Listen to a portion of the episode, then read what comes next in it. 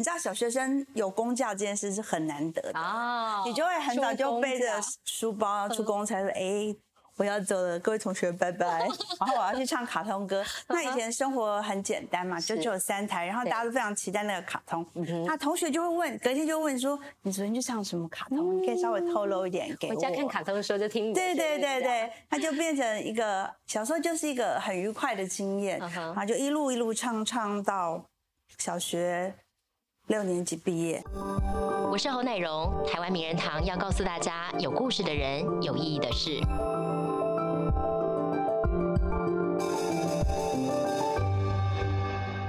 记得你是人生几岁的时候呢，立定自己的方向呢？我们今天名人堂的两位嘉宾是赵咏华跟林俊逸。哎，大家印象当中他们应该是不同时代窜红的歌手，但是他们同样都是在很小很小的时候就找到属于自己歌唱的方向。那现在呢非常特别，他们两个要站在同一个舞台，希望可以擦出更多精彩的火花。我们今天欢迎两位，欢迎咏华姐。嗨，乃荣你好。大家好，我是赵咏华。我是林俊逸，大家好。好，很欢迎两位，谢谢。我在看你们演唱会的那个文案的时候，上面就写说两个不同的组合，这也的确是我第一个听到的反应。怎么可能你们两个凑在一起？就是这是看似好像没有什么关联，对，其实关联性还蛮多的。嗯，为什么？呃，你们两个喜欢猫，对不对？对，喜欢猫。对，我们从猫开始变得更熟，然后聊到。可以开始他跟我聊心事这样、uh-huh. 但其实歌一般的歌手其实都孤单的，对啊，你看上台一个人宣传一个人、mm-hmm. 所以很难得会找到很有聊的、mm-hmm. 然后还有就是他说他是我歌迷，但我刚开始觉得可能是我也是你歌迷我也是场面话吧要不要考一下然后他讲了一些都是我自己很喜欢、mm-hmm. 可能未必是很很大对，或是大家印象最深刻的歌、嗯、那通常就会觉得是比较知音，对，然后那因为我很宅、嗯、哼，我真是超级宅女，就偶尔会去录优质的音乐节目，对，哎，他主持、嗯、在节目上有合作，对，我会去做一些功课，看一些很好的舞台剧或音乐剧，哎、嗯，他就坐我隔壁排，这缘分也太奇妙了。然后我再偶尔去看一个音乐剧，我也不知道有他，对，但他在台上唱、啊、对，然后我去后台跟朋友打招呼的时候，他就突然站出来穿着古装说你看我今天帅不帅文旅部哎、欸，所以默默有那个线把你们两个牵在一块，但就会觉得这个缘分还蛮妙的，对，就是你生活中你很难得会去跟外面接触，但总是会碰到他，对，然后你就从呃他在舞台上的表演，你就会知道，因为像我们是做这一行的，我们看得出来他在台上的表演的目的是什么、嗯、是累积为了什么，所以我可以看得出来他最后都是希望能够在台上发光发热，你看得到他是真心喜欢音乐的，然后真心爱唱歌、嗯、所以大家可能看到比较综艺现象的他，对，模仿啦干嘛的、嗯、其实他只是多挣一个机会，为了可以让你听到他唱歌，真的，我觉得就是他的努力认真的那个部分打动你，虽然可能很多人看到是他很活泼的那一面，对，俊逸，我想问一问，就是咏华姐找你的时候，你当下是什么反应？惊讶、尖叫、开心，然后爽真的因为呃，就我他第一次来上我的节目的时候，我就跟他说我是他的歌迷、嗯、哼，然后也就闲聊了两句而已，对，那后来我我觉得从事我们这个工作最好玩的事情是，我们小的时候会受到很多人的影响、嗯、然后包括其实咏华姐是影响我唱歌的其中一个人，然后你长大之后会发现说，这些以前很离你很遥远的人，突然他会站在你的旁边，然后你们会一起表演、嗯、哼，那我收集了很多这样奇妙的经验，然后最近收集到的是他所以是圆梦的 list 当中间的一个就对了对啊、哦，那你们的演唱会华艺登场在三月份，三月要登场，是你们有没有什么样子的 surprise 可以带给大家，可不可以透露一点点？ surprise 就是我们会把你可能很熟的歌，可能是一首你很熟的自己的独唱的歌、嗯、可能因为我们很喜欢，就把它改成男女对唱、啊、而且据说在这个歌单当中列了五个小时，是不是没有打算要下来休息的意思？我们第一次开会的时候，因为就是回去彼此就是开自己先开自己想唱的歌单，然后开完两个歌单，两个人的歌单开出来，然后导演组那边还有开他们的歌单，对、嗯、然后对，就每一个人有自己想，我们各自的经纪人当然也要顾及大众，所以他也有他们的歌单，然后歌单出来，每个都不错，但是时间好像塞不下。而且多单都是已经经已经选已经筛过了，已经筛过了。然后反正算一算时间，嗯，五个小时。有抢歌的状况吗？就是这首一定要唱到，结果他也想唱，对，那怎么办？所以我们现在可能拜托要蹂躏我们的音乐总监，看可不可以就是把它变成男女对唱。嗯，如果这样，就是只有我们华艺专场的限定版，可能只有在这个演唱会才会听到这首歌会有男女对唱，别的地方听不到的。对对对，咏华姐，可是我想问问，就是说现在这个时候大家都知道疫情其实很紧，对，那也有点紧张的状况，为什么你们选在这个时间点决定要登台？会不会事先有一些的担心？说担不担心，其实对歌手来说，我们只是纯粹的一颗心，嗯，就是希望在这样的疫情之下，能够做一件事情去让大家暖暖的回家。嗯，所以那是为什么我要找俊逸来帮忙，嗯，因为其实我的歌，如果你也熟我的歌的话，其实我的歌是比较难唱，嗯，而且会比较深情的比较多。那可能我一个人在台上没有办法喘息呼吸的时候，那个情绪会被凝聚住，嗯，会忘了 relax 跟 happy。 对，所以如果我找一个很棒的 partner， 他是说学逗唱都会，然后偶尔会模仿，偶尔会搞笑，然后这张是我们两个嗯，莫名的应该是前辈子就认识的那个熟悉度，嗯，我们两个彼此在台上的时候有彼此是还蛮安心的，嗯，就像这最近这几次的宣传，对，我们其实还觉得很开心，蛮开心的，因为我们通常宣传都是一个人啊。对。那我现在出去就跟他说，嗯，我今晚出去我谁喊呢？感觉带一个保镖在身边。我如果不想说的时候，一个眼神过去就还还他说。所以现在默契越来越好了，非常好。你们私下会联络吗？对，这就是最奇怪的事。我们私下没有什么，很恐怖，没有什么交集。那这默契哪来的？钱是修来的吧？然后就像选歌这件事，对。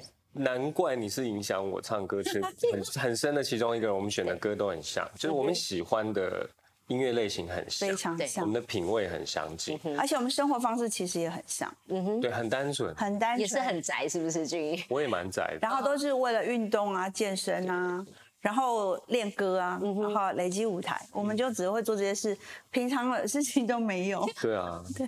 你们自己为了演唱会有特别做什么样的训练或准备吗？我觉得如果只是为了演唱会在做就来不及，所以我们平常、哦、平常就我们两个其实身体都不太好，而且我们两个都有气喘，嗯，所以要气喘在上台唱歌的话，就是平常都要训练好。你通常咏华姐你会做什么？平常跳 Zoom 吧，我自己开了一个班，嗯，我有。弄一个小小的班当校长，就是呃找一些朋友一起来，我认识的朋友，因为我不太，其实我们真的很害羞，所以我不敢太去健身房很多人的地方。然后我总觉得运动完以后不能吹冷气，因为我啦，我身体可能比较虚，会感冒，所以我就会找一个地方漂亮的地方，然后请一个很棒的老师来上课。然后上着上着，大家就运动越来越来劲儿之后，可能开了一班又开了二班，就慢慢慢慢把运动的那个。习惯建立起来，培养起来，然后就平常都有在运动，所以消耗量也还蛮大，嗯，所以而且我们两个人就算是五个小时，一个人才两个小时半也不会太累，对，因为一个人大概就会唱到三个多小时 share 掉了，对， 对， 對。那俊逸呢，你为了演唱会有特别做些什么？你本来就在运动，在打羽球了， 对， 對，嗯，然后呃就健身房打羽球，嗯，然后你说真的特别为了演唱会做什么吗？我其实最近开始看比较多的、特别多的电影跟影集。哎，为什么？因为我觉得有一些歌我们唱了十次、二十次、一百次之后，你的那个故事，你原本设定的那个故事，那个会有一点被削弱，就是你消化完，会消化完的，因为已经。麻痹了，对，因为他会唱到已经，他会疗愈你，唱歌也没有到麻痹，应该是说我们的心境会随时改变。对，然后唱歌是对我们对我来说是会疗愈我自己心情的人的的事情，嗯，所以当那件事情被疗愈的时候，要找下一集，你就要找下一集。嗯，然后我觉得作作为一个表演的人，我们除了去感受自己的生命之外，如果你你可以去感受别人的生命，透过朋友之间的故事，然后透过电影、电视、电影，对，然后如果可以找到更多感动的话，我觉得到演唱会的那个呈现会不太一样。嗯，就是有更多的养分进到你的心里面去，对，你在呈现歌的时候会有不一样的感觉。对，我刚才一开场有讲到说，你们两个有一个共同点是很小的时候就已经找到自己喜欢唱歌这个方向。是，那咏华姐，你跟我们聊聊当初你是怎么样进到合唱团，然后后来唱了卡通歌曲。哦，哦，小时候因为小学的音乐老师都是教全校嘛，嗯、一两个就教全校。对，那刚好我们学校的音乐老师就是那个卡通影片的松江儿童合唱团的团长啊。那我自己在外面是有参加基督教儿童合唱团，然后在那里面我成绩不错，所以到学校就很容易被发现。嗯、那等于就是我小时候就是两合唱团去，这边合唱团如果要去唱卡通歌，我是帮腔的，嗯、然后去就去，不小心就变台柱，然后就越唱越多。然后其实呃，最开心的是，你知道小学生有公教这件事是很难得的，哦、你就会很早就背着书包出公差，哎，我要走了，各位同学拜拜。然后我要去唱卡通歌。那以前生活很简单嘛，就只有三台，然后大家都非常期待那个卡通。那同学就会问，隔天就问说，你昨天去唱什么卡通？嗯、你可以稍微透露一点给我。我家看卡通的时候就听你的。对对对对，那就变成一个小时候就是一个很愉快的经验，嗯、然后就一路一路唱唱到小学六年级毕业。嗯、然后妈妈就说，国中要乖乖的咯，嗯、不可以在唱歌了，然后你就很伤心吗？超伤心，然后我就偷偷跑去考音乐班，嗯哼，然后又考上。其实我觉得我真的不聪明，因为因为他音乐班是要资优班，对，然后他要考一些智力测验，对，我我觉得我是乱猜猜中的，然后就不小心考进去以后，但是个升学班压力很大，还好有很多时间可以练唱，嗯哼，然后进去国中我当了指挥三年。我的人生就是在那练了美好的九年声乐，嗯、所以就垫下很好的底子。然后小时候去唱卡通歌的时候，最开心的是除了翘课之外，老师后 after 之后会请你去吃牛肉面。你知道我们小时候吃牛肉面很奢侈，哦、或者是吃牛排。啊、你知道我就是个吃货，被美食诱惑了。我是个金牛座，完全就是被诱惑。然后这些愉快的经验回去之后，过不了多久还会压一个唱片，黑胶唱片，嗯、上面会有你的名字赵咏华。嗯，哇，对小孩来说，这就是一个多么美好快乐的事情。嗯，所以我觉得唱歌就是一件既可以让自己开心，又可以让大家快乐的事情。我很小就觉得这件事情是很有意义，所以从来都没有觉得有压力过。我觉得唱歌就是老天爷给我们做快乐的事情，嗯、千万不要有压力。其实这也是天赋，对，这么乐观也是天赋，真的。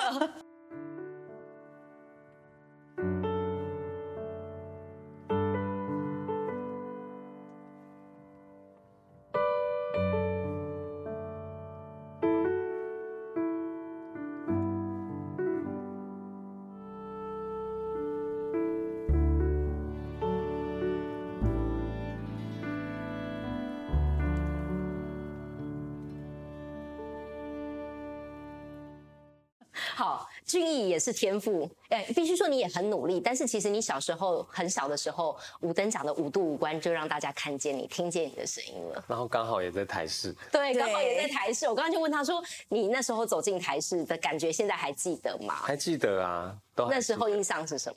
我再来参加五等奖比赛的时候，其实现在想起来蛮辛苦的，嗯，可是小时候很快乐。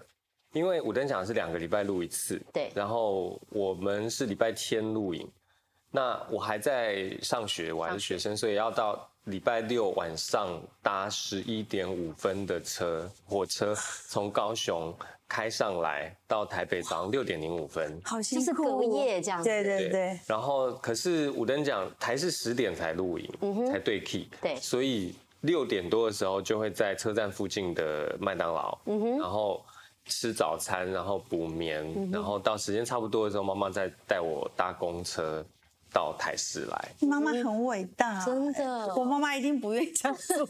对，然后再晃一天之后，一样的时间就是十一点五分的火车从台北开开到高雄，是礼拜一的早上六点零五分，然后刷牙洗脸，准备一下就去上学了。这样的日子持续了多久时间？大概半年吧，半年时间。对，可是现在想会觉得辛苦，但小时候就是很快乐，嗯、因为还没有那么懂事，只觉得很喜欢唱歌，然后唱歌让我觉得很快乐、很开心，跟很有成就感。嗯、所以呃，也就这样一直唱着唱着，然后没有想到，也没有什么比赛压力。说真的，嗯、太小了不懂。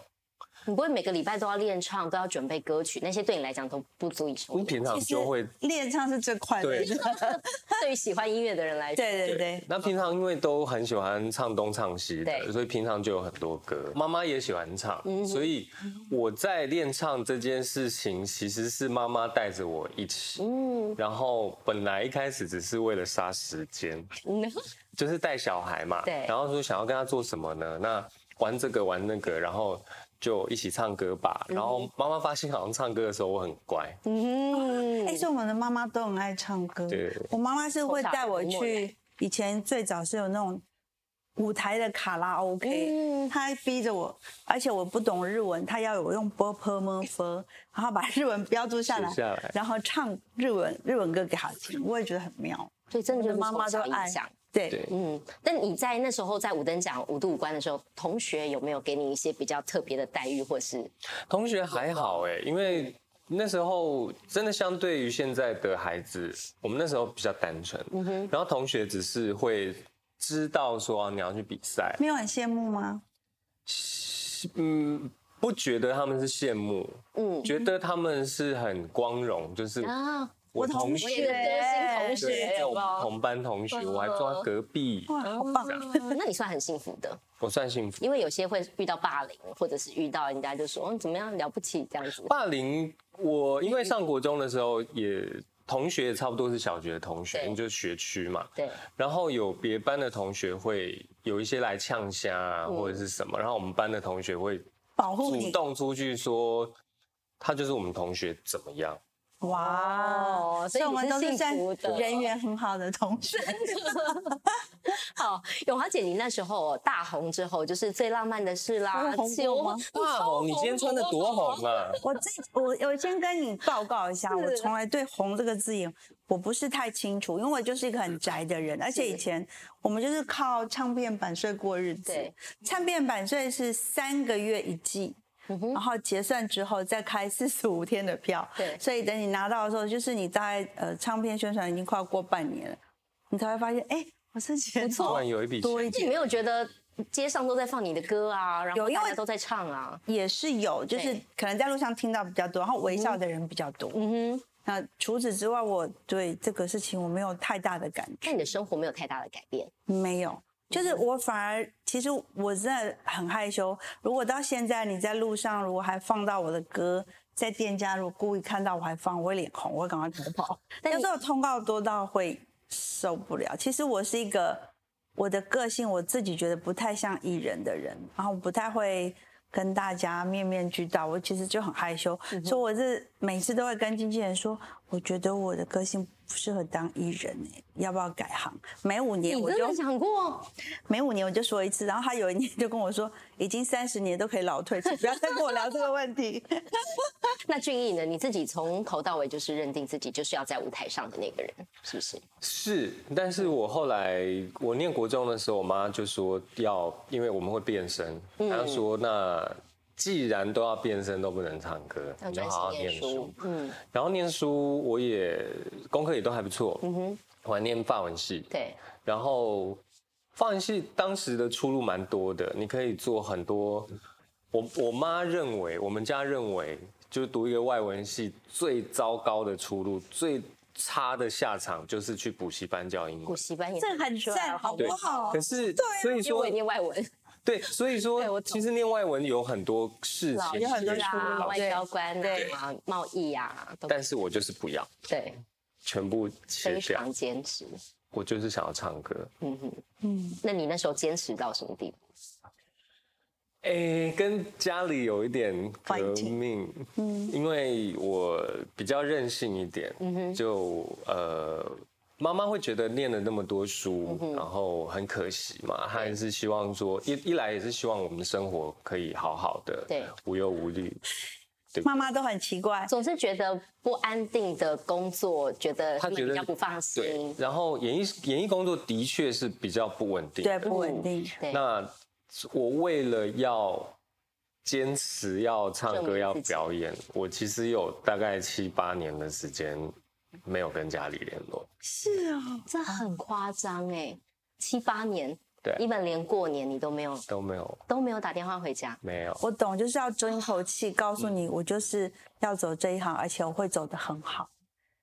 但你那个，你说真的，你这七八年没有跟家里联络的时间，你在外头没有掉过眼泪吗？我不相信。嗯，应该是狂掉吧。真的，我们都很爱哭吧。过年的时候看着人家团圆，你不会觉得很想要跟家里联络一下？呃，会，可是我、嗯、我又我又是一个很倔强的人，真的很倔强，七八年太久了。对，我觉得我觉得我可以度过，我一定可以度过。然后我不知道哪来的自信，嗯、就是觉得一定这个舞台一定会有我的位置。那后来你是怎么样开始会回家的？对，我好好奇。对，后来有一天呢，是我真的受不了，因为妈妈的声音已经七八年没听到了，嗯，然后就有一天就拿起电话打回家，嗯，然后打回家的时候，仿妈妈接电话的时候，仿佛这件事没有发生，没有过去失联的七年哦，然后就是就当没事，就当没事说啊，那最近怎么样？那工作呢？他一定想你想很久了，那但是又很冷静，我听着都要哭了，真的真的。对，然后我就问说：“你现在还有在打球吗？嗯，然后怎么样啊？哥哥他们怎么样啊？”对，然后就是很平静的一个电话，大概一两分钟而已，很短，很短。可是这个平静是有多长？因为心里在压抑那个情绪的。对，然后电话一挂，我就开始爆哭，对对，肯定。然后事后聊起来，跟我妈聊到这件事情的时候，挂电话的时候是她在高雄那边哭，我在台北这边哭。啊。那现在得到妈妈的肯定了没有？一定有啦，当然有。那个电话其实就那一通电话其实就 everything 就解决了。终于，他应该等这通电话等很久。真的，妈妈有没有跟你讲些什么？在你打后来聊开之后，他七八年的心情。他提醒我一件事，我小的时候在比赛的时候，他跟我说一件事，我不懂。他说：“你别你在台上的时候，你不要忘记你是我儿子。”你下台的时候，你在我心里永远都是个大明星，是不是很？小时候不懂啊，小时候真的不懂。对，可是那个是妈妈默默在支持你跟肯定你，所以长大之后，他又提醒了我这件事，说你啊红不红啊，有没有人知道你不重要，可是你在我心里永远就是一个最有才华的孩子。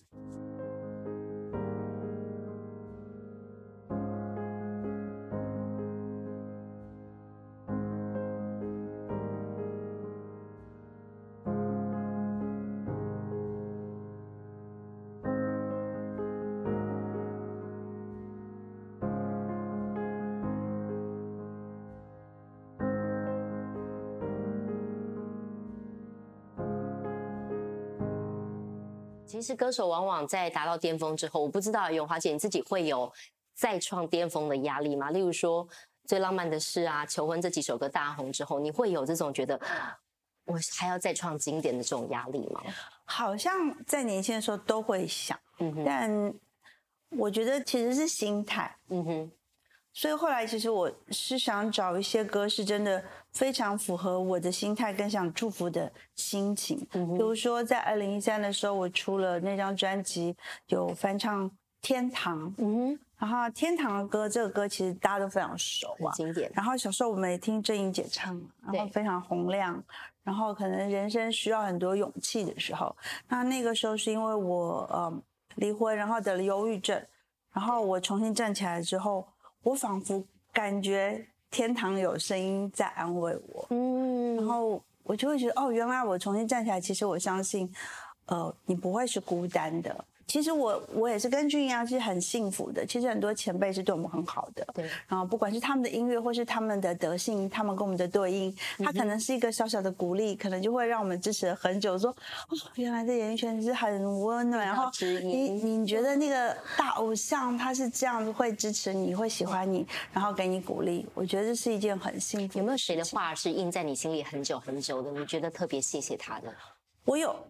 很激动的、很尊敬的两个前辈，嗯、呃，一个是崔台菁姐姐，那、嗯、其实呃，我出道的时候其实跟他对应的时间并不是太多，但我可能跟君一样，我很爱唱歌，我好像某一次的机会机缘去唱 demo 带，然后他听到我的声音，他说他就从此记得了，嗯，然后一直到我呃出我自己歌唱的时候，他就送了一个大的花，好大好大，就很像他是巨星这样，好大一盘，它上面写永远爱你的大歌迷台金，你会觉得啊，怎么有这么好的前辈会这么疼你？ Uh-huh. 然后那帮他递卡片的那个姐姐就说，她其实注意你很久了，嗯，然后她等到你大演唱会的时候，她给你一个 big surprise big hug 这样，就觉得天哪，那你就想到小时候的那个巨星姐姐怎么可以这么好，好温暖。然后还有一次是滚石三十的时候，uh-huh. 那你知道就会跟很多前辈们一起同台，对，那个也是我的 dreams come true 这样子的 part、uh-huh.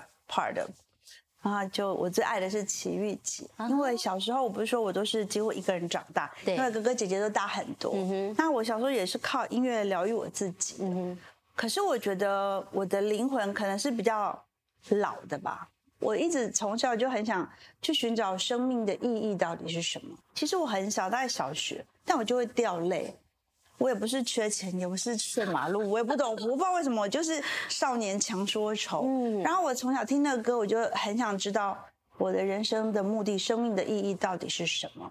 所以他的歌其实是伴随我最孤单的童年时光，有好多好多心里面的累积跟问号，然后你慢慢慢长大释怀之后，有一天你跟他同台了，然后你会觉得很荣耀。然后在后台他还特别跟我聊天，他就说：“可爱的永华，那你今天唱什么歌啊？”然后我就说：“我能唱什么？歌手那么多，一个人唱一首，我就只能唱《最浪漫的事》啊。”他就招牌歌曲，对，他就说很好啊。你知道我唱《橄榄树》唱了三十七年了，然后就说：“对哦。”他在唱《橄榄树》的那个时候，我在台下，我还是一样兴奋，而且会激动的掉眼泪。那我就把自己换算成，如果你在台下看到我，你就是赵咏华，而我在台上就是齐豫的话，那我每一次唱《最浪漫的事》，我一定要当第一次也唱给你听。你还是会感动台下那个人。对对对，所以这两个前辈是完全是让我对演艺事业后来会更尊敬，然后会更小心，也更愿意努力去付出。君毅，你过去曾经为了要实现这个唱歌的梦想，其实你在之前还做了很多的事情。很多，我做过很多很多。在那个没有跟跟妈妈没有联络那八年，你做了些什么？所有跟语言相关的事，其实是最好赚钱的。是。可是我觉得不要给自己这么舒服的后路，嗯，所以我做过书画。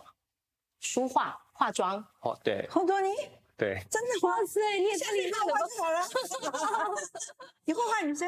我会画女生。你是在剧团学的，对不对？在剧团学的， uh-huh. 然后，呃，为了要，那是为了要生活嘛，那又想要表演，嗯，所以在剧场里面就偷偷偷的站在，就是跟着化妆老师。就是哦，他那个这样画，偷学功夫，偷学就是为什么他的妆可以画得那么干净啊？那为什么就是去观察他的每一个步骤？然后，当你有了一个概念之后，然后你就接下来就是技术，你要，因为我们常常要画特殊妆。那还做过什么？化妆师合音啊，合声配唱，对不对？配唱。你帮哪些大明星配唱过？嗯，多了。我的第一个，我的第一个。有收入的，对，就是和声工作，是帮顺子唱和声啊。Uh-huh.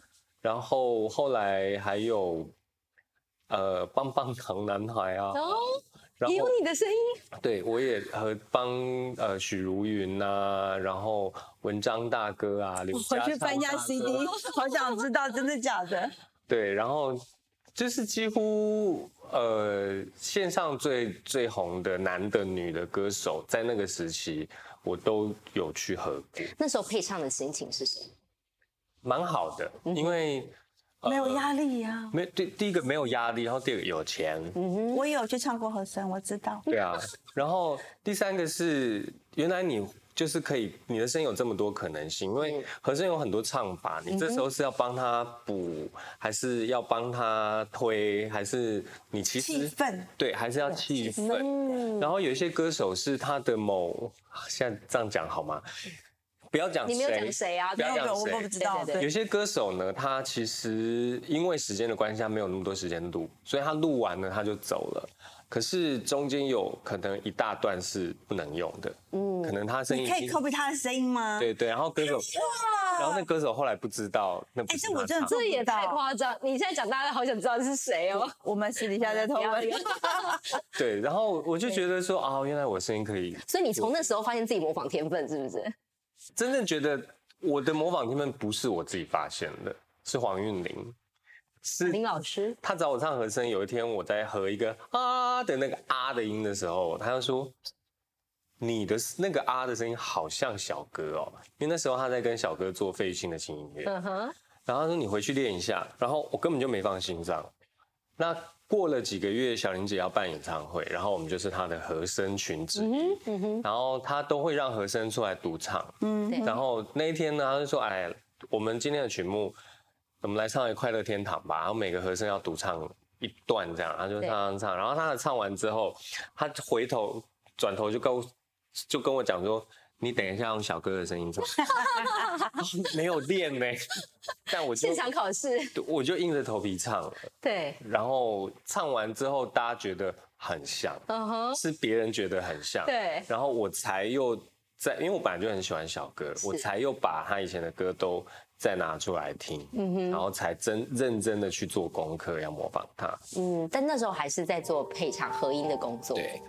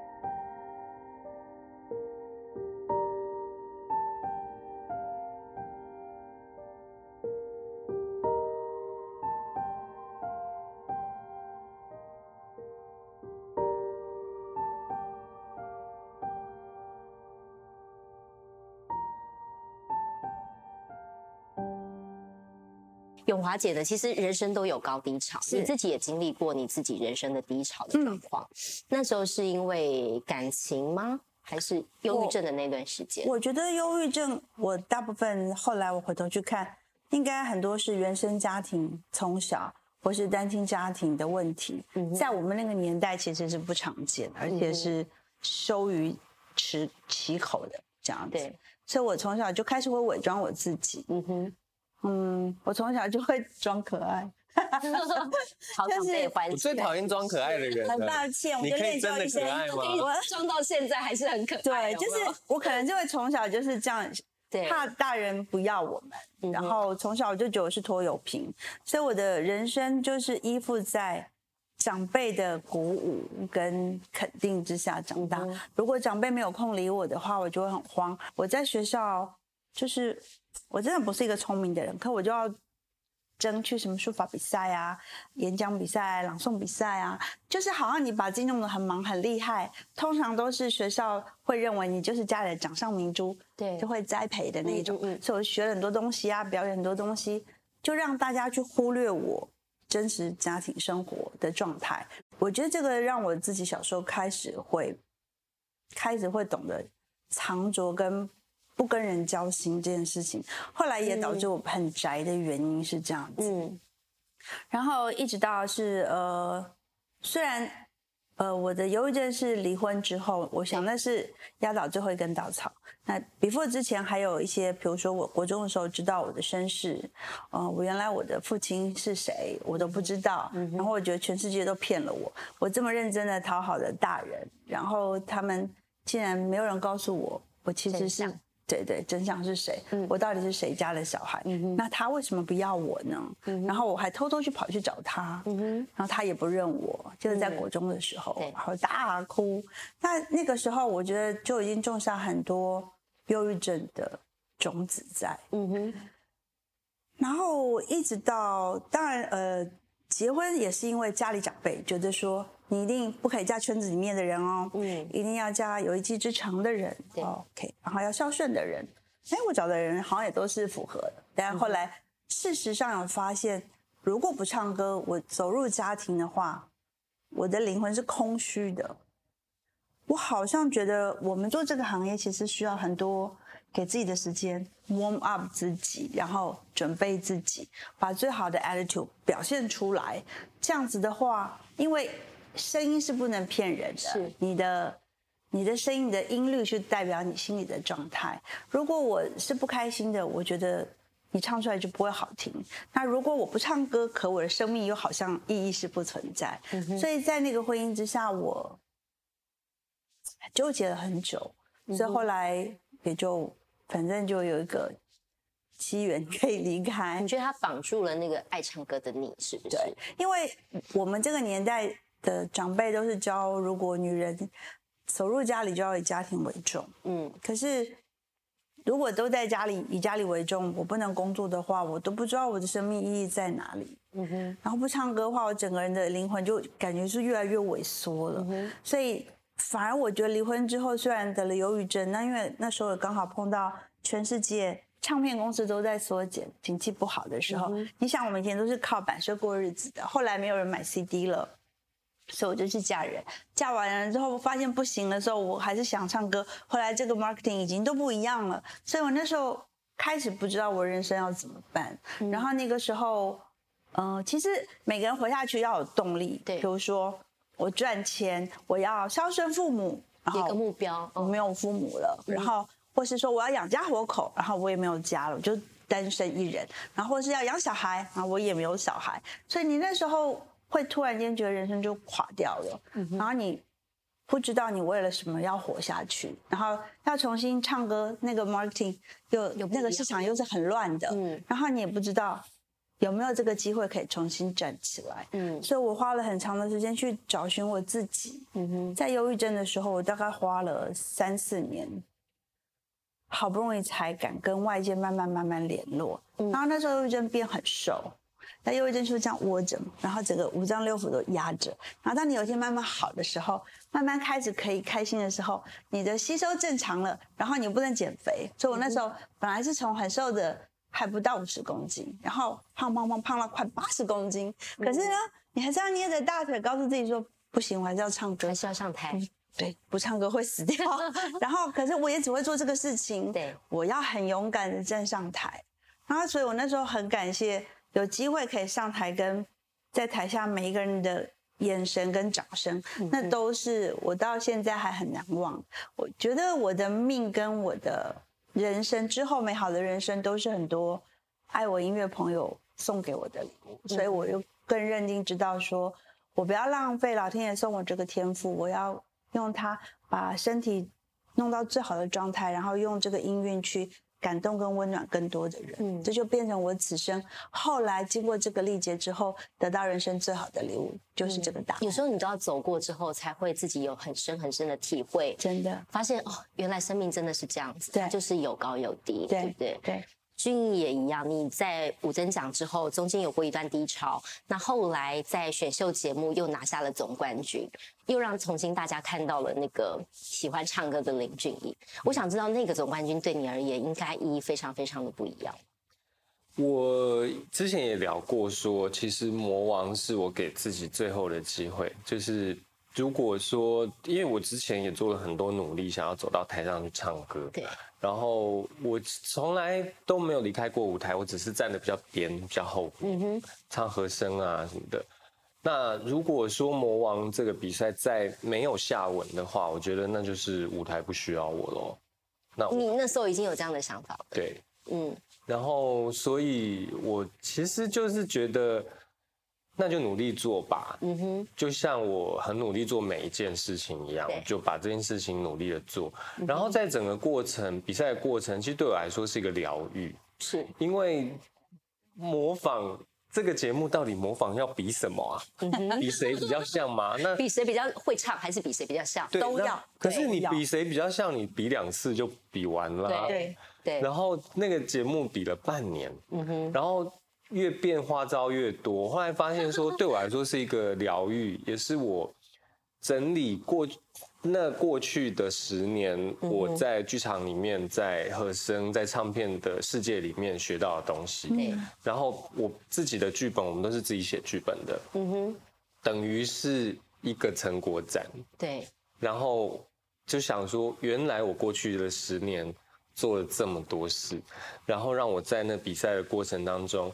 虽然压力很大，可是我并没有被压垮，因为我的东西这个时候就拍上，对，而且用不完，秀出来，对，就是每次都有新的东西可以丢出来，丢出来，丢出来的时候，你就会觉得越来越踏实，嗯、就会也慢慢的也会觉得说，不管怎么样，我过去的时间都没有浪费。那这个比赛结束之后会怎么样，再说吧。你有质疑过吗？你在等待的时间？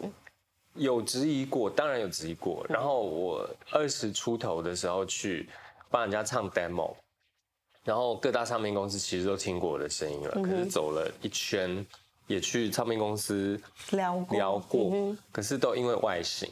他说：“你不是现在的市场的外形。”没有啊，你很帅啊！你看，你看，我回应也是这样。到底是哪里有问题？没有，可是他们需要很偶像的外形，嗯、花美男那种。对对对，你现在也很花美男，对，现在很寒心哎。希望不要心寒就好了。那我就会觉得说，哦，原来光唱歌不够，你还要别的。舞台魅力是要培养。对，所以。嗯嗯，我觉得怀疑自己不是坏事，嗯、可是不要怀疑太久。嗯，就因为你怀疑自己，你才会有动力去让自己更好。你那时候有怎么样帮自己加油打气吗？我觉得反而是我身边的人给我加油打气比较多，嗯哼，因为我就是埋着头苦干实干，然后就是一直什么工作就都接，然后都认真做，嗯、然后反而是我身边的这些朋友们，包括郎姐啊，然后赵哥啊，赵志强，然后小玲姐啊，他们就是说，哎，有工作就会发给你啦，你不要担心，嗯哼，然后反而是他们一直在肯定我说，嗯、你这个真的做得很好，那我下次要一个什么东西，你你你练一下哦，嗯、我下次要一个什么东西。一路上有很多贵人，其实也在一直帮你， 对， 对不对？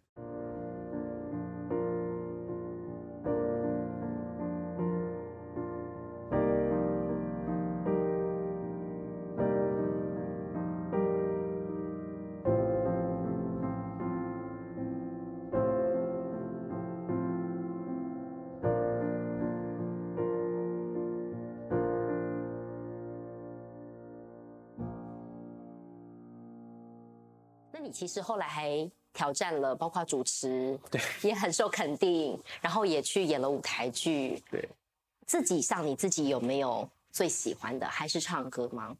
主持是我最想不到我会做的事情。想不到吗？想不到。然后，可是因为我主持的都是音乐节目，对。然后主持、演戏、唱歌，我最爱的当然是唱歌，还是唱歌。那。可是因为主持的节目让我可以认识更多音乐上的朋友，嗯、然后因为演舞台剧可以帮助我怎么去推一个情绪、收一个情绪，然后运用在唱歌里面。嗯、但我觉得我最爱的终究都还是唱歌。嗯哼，那咏华姐呢？你自己也演过戏剧，嗯，然后你自己也有很多的尝试跟挑战。其实我跟她一样，就只要有人找我演戏，我就跟导演说：“你确定我会演吗？”不会，你江直树的妈妈演挺好的。但是刚开始我是说，那我可以唱主题曲吗？哦、可以的话，我再看看。就为了要唱歌。对，他就跟我说，嗯，可主题曲要男主角唱，我说那那片尾曲呢？片尾曲是女主角。哦、插曲呢？哦，可以考虑。所以我就去演了。那那个也是意外的惊喜。其实我小时候其实跟台视有一个很很深的渊源。嗯哼，就是我小时候最怕人家提我有演过那个小侠龙旋风。他是跟吴奇隆他们一起演，对啊，我就是跟邝明杰啊，然后吴奇隆他们演一个怪怪的百里兵，就是，但是我小时候真的很不会演，而且我觉得演戏花好长好长的时间，但是可以交到好多好朋友，因为歌手的生活其实是孤单的，对。然后那你演戏是众人之事，如果你在那里气场找到。气场很合的朋友是可以做一辈子的朋友，嗯，所以有的人觉得很奇怪，你怎么有些戏剧挂的朋友？就是小时候我们一起拍戏留下的情谊，嗯，然后就像家人一样常常的聊天。对，然后演戏呢，我是觉得是交朋友，嗯哼，然后还有呢，可以满足自己没有办法到达的人生。就刚刚你提到的，呃，恶作剧之吻，嗯哼，其实我小时候没有任何什么，是因为我想要当家庭主妇，然后生。六个还是十二个小孩，你是很希望一个美满的家庭。对，那其实反观我刚刚说，就是因为我家里小时候呃不是很圆满的，所以我立下那样的心愿。可是你反观我的人生到目前为止，我是还没有圆到那个梦，但是在《恶作剧之吻》那那出戏里头，我有圆到梦了。嗯，所以在那个过程我很享受。我很同意你刚刚说到演戏给你养分这件事情。我其实我也很喜欢演戏，然后因为我觉得你可以去过一个不一样的人生，但是你不用对那个人生负责，负责然后回来变成唱歌的时候我们有故事可以唱，嗯，这就是我们两个很喜欢做这个事情。对，所以这一切其实没有白走的路，这些一切都在慢慢的累积，然后变着在舞台上变得更精彩的你们。所以其实我们也是蛮感感谢老天爷，就是那样子的安排，回头看都是最美好的礼物，真的好，真的今天聊了这么多，非常非常期待你们在演唱会上一定会有非常绚烂耀眼的火花。谢谢两位今天来到节目当中，谢谢谢谢。台湾名人堂呢，如果您喜欢我们的节目，欢迎上 Podcast 来搜寻，可以听到更多动人的故事。我们今天谢谢咏华姐，谢谢俊逸，谢谢谢谢，我们下次再会。嗨，我是乃蓉，谢谢你今天陪我们一起听故事。台湾名人堂每周日晚间十点在台视新闻台播出，也会在 Podcast 上线。每周我们都会带给你有故事的人，有意义的事。